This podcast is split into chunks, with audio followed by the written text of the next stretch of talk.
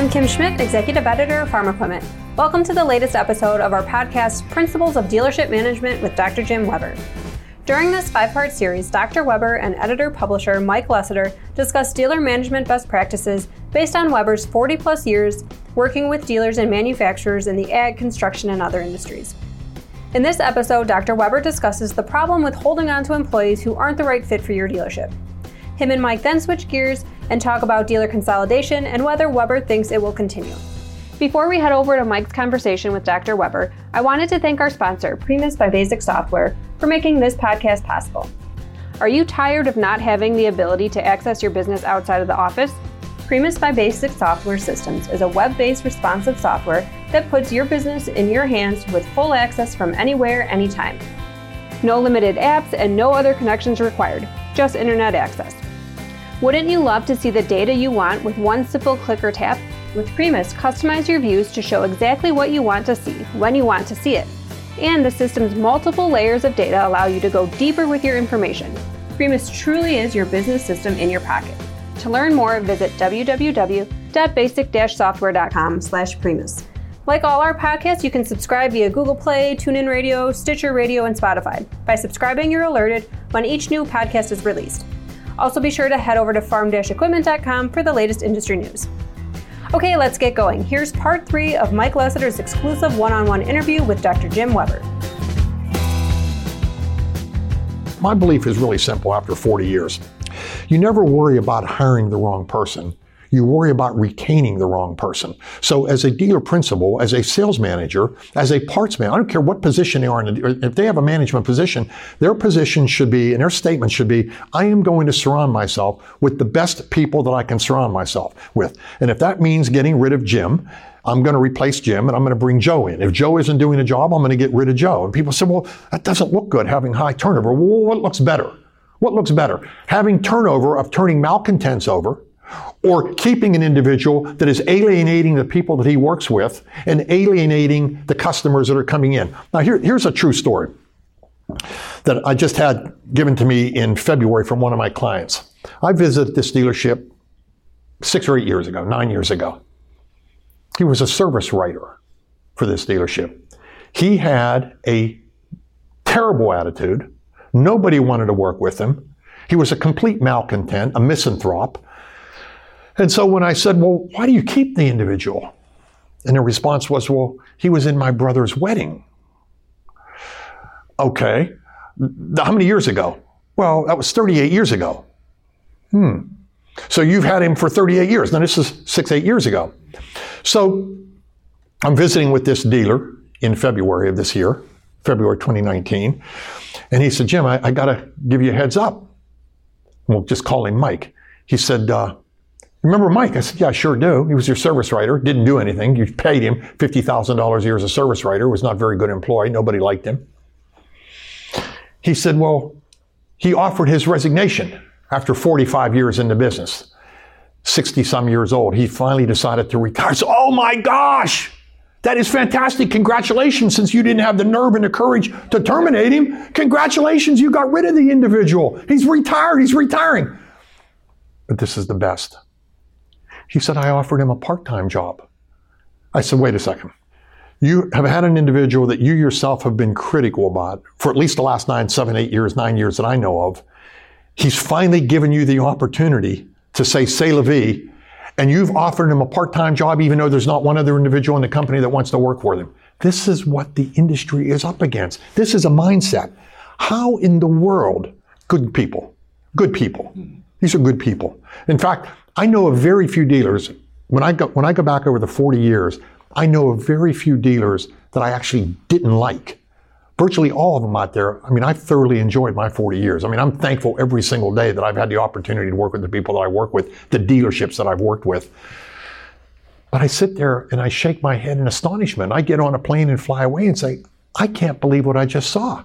And this individual telling me that this, in, that he's got an individual that nobody has liked working with for 45 years, and he's offered him a part-time job after he's come in to say, I'm retiring. I'm saying congratulations. Oh my gosh. What do you think is ahead for consolidation? Big. It'll continue to get bigger and bigger and bigger. Look, in 1996, I told my, again, what are we talking about? 23 years ago for crying out loud. The woolly mammoth was running across the tundra of North America. So we're talking about ancient history. But I told my dealers back then, look, you have to get to $10 million a location at that point in time. So if you're a three million or three location dealership by the year 2000, by the way. So in the next four to five years, you better be at $30 million if you're a three location dealership. If you're a five, bang, multiply that out. You need to be at $50 million. I feel the same way today. I mean, again, what we're going to do is we're continue to see a shrinkage of the business. But as we saw this individual from Ohio this morning when we did the territory analysis, when we're sitting there and saying that the radius between him and the five other contiguous dealers that he's up against was 16 miles, if I remember correctly. 16 miles. I mean, that is ridiculous to think that we are out there selling capital goods and a dealer, it's too close. So the fact of the matter is, whether, whether it's the manufacturer or whether the dealer, there has to be consolidation. So when I go back again 20, 23 years ago, when I said you have to be looking at $10 million minimum, I also said you want to be 60 miles away from your next dealership. So when you, when you draw the line and you break that line in half and you draw your circle, what that's saying is then that farmer would only have a 30 mile drive to the next dealership. Now, farmers are going to drive 30 miles. Now, would they want to? No, the farmers want you to have a dealership on every dealership location or every dealership corner, every every city location. I get that. I mean, I'm all, I'm all for. I understand the farmer mentality, but the fact of the matter is, good common sense would tell you we ought to be 60 miles apart. And these manufacturers, and again, this goes back to the days when they just put manufacturers in on every street corner in every town in North America. As we saw this morning, to be 16 miles apart, that's ridiculous. Now, the question would become if, in fact, they were to expand that territory. This is the question the manufacturer should be asking. If they were to expand that territory, would they do justice to that territory? Would they go out and market to that territory the way they should be marketing? Would they go out and put additional salesmen on to work to that territory? And they should, because the fact of the matter is the potential would be there. So to answer your question specifically, we will continue to see more and more consolidation. Now, whether we get and whether the dealers who consolidate get the economies of scale that they should get is, is something that I'm really questioning, to be honest with you. I have not seen them get the economies of scale.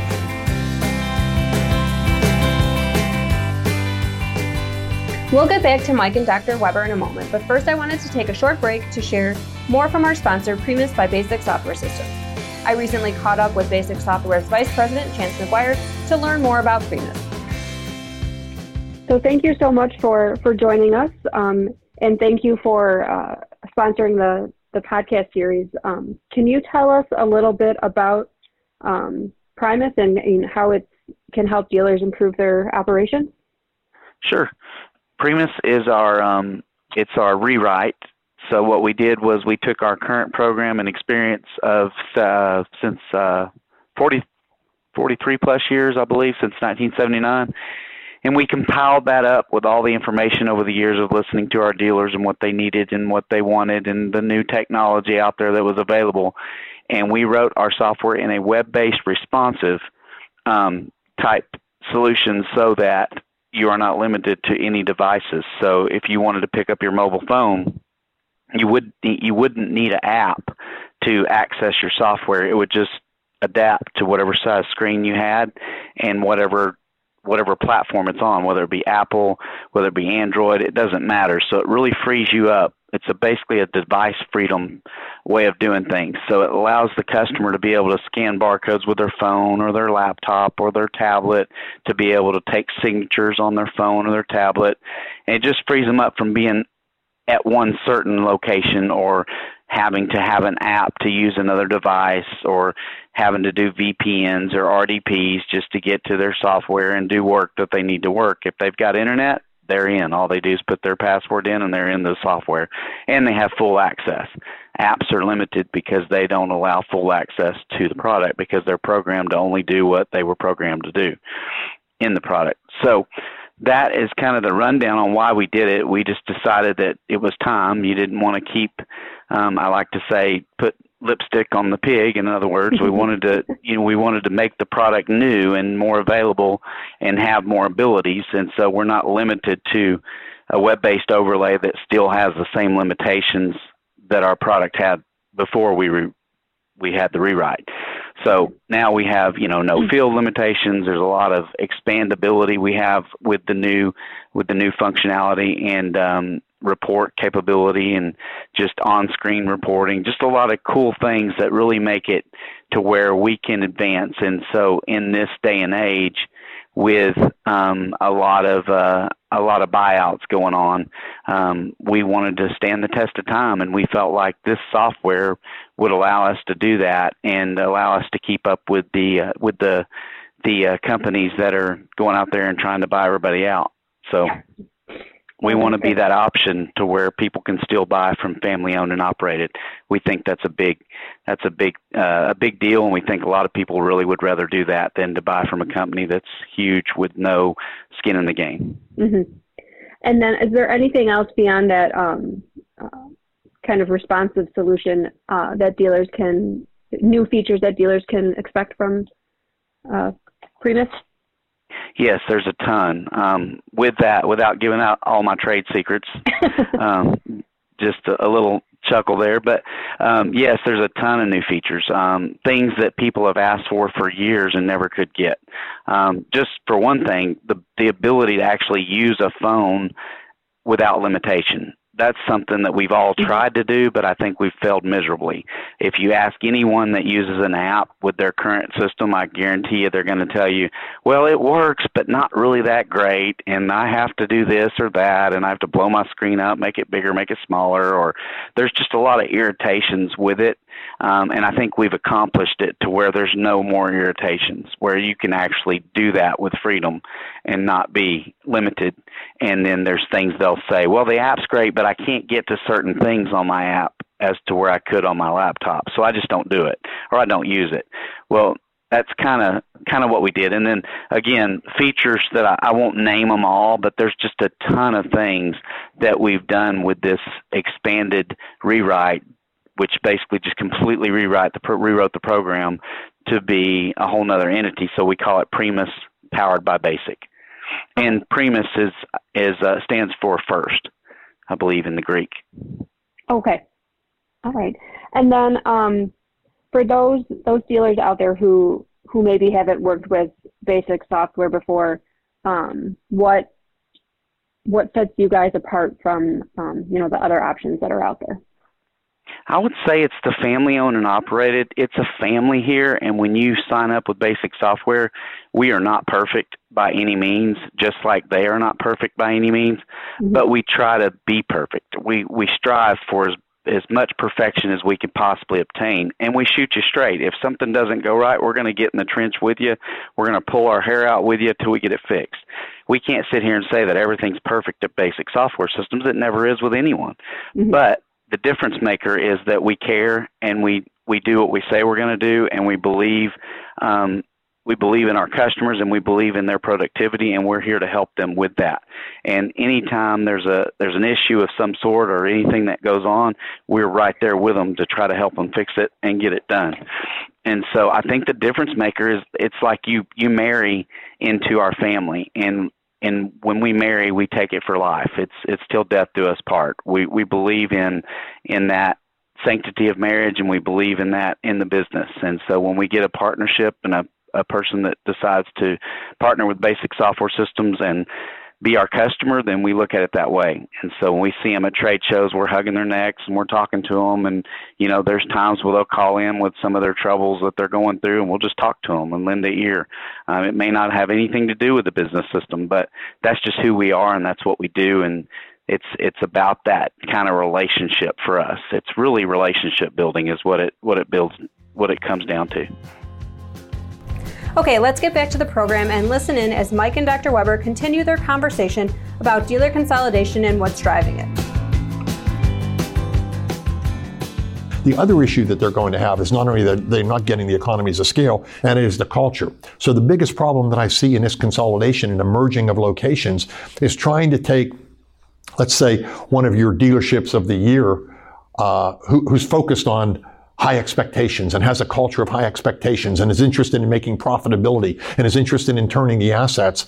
Now they're going to go in and take over a dealership that has lower standards, that pays their salesman a salary or a cash difference or whatever the case may be, something substantially different than, than one they have. The merging of these cultures is going to be the driving point going forward. And that is an extraordinarily difficult, and I'll give a statistic tomorrow. I mean, in terms of when you see dealerships fail, not dealerships, but when you see companies failing, one of the reasons why companies fail who've merged with another individual is the inability to assimilate the culture uh, effectively. And so we'll continue to see consolidations. We will also probably not see the economies of scale they think they're going to get because they've done a poor job in terms of managing the numbers. And then number two, they'll have a problem with the merging of the cultures.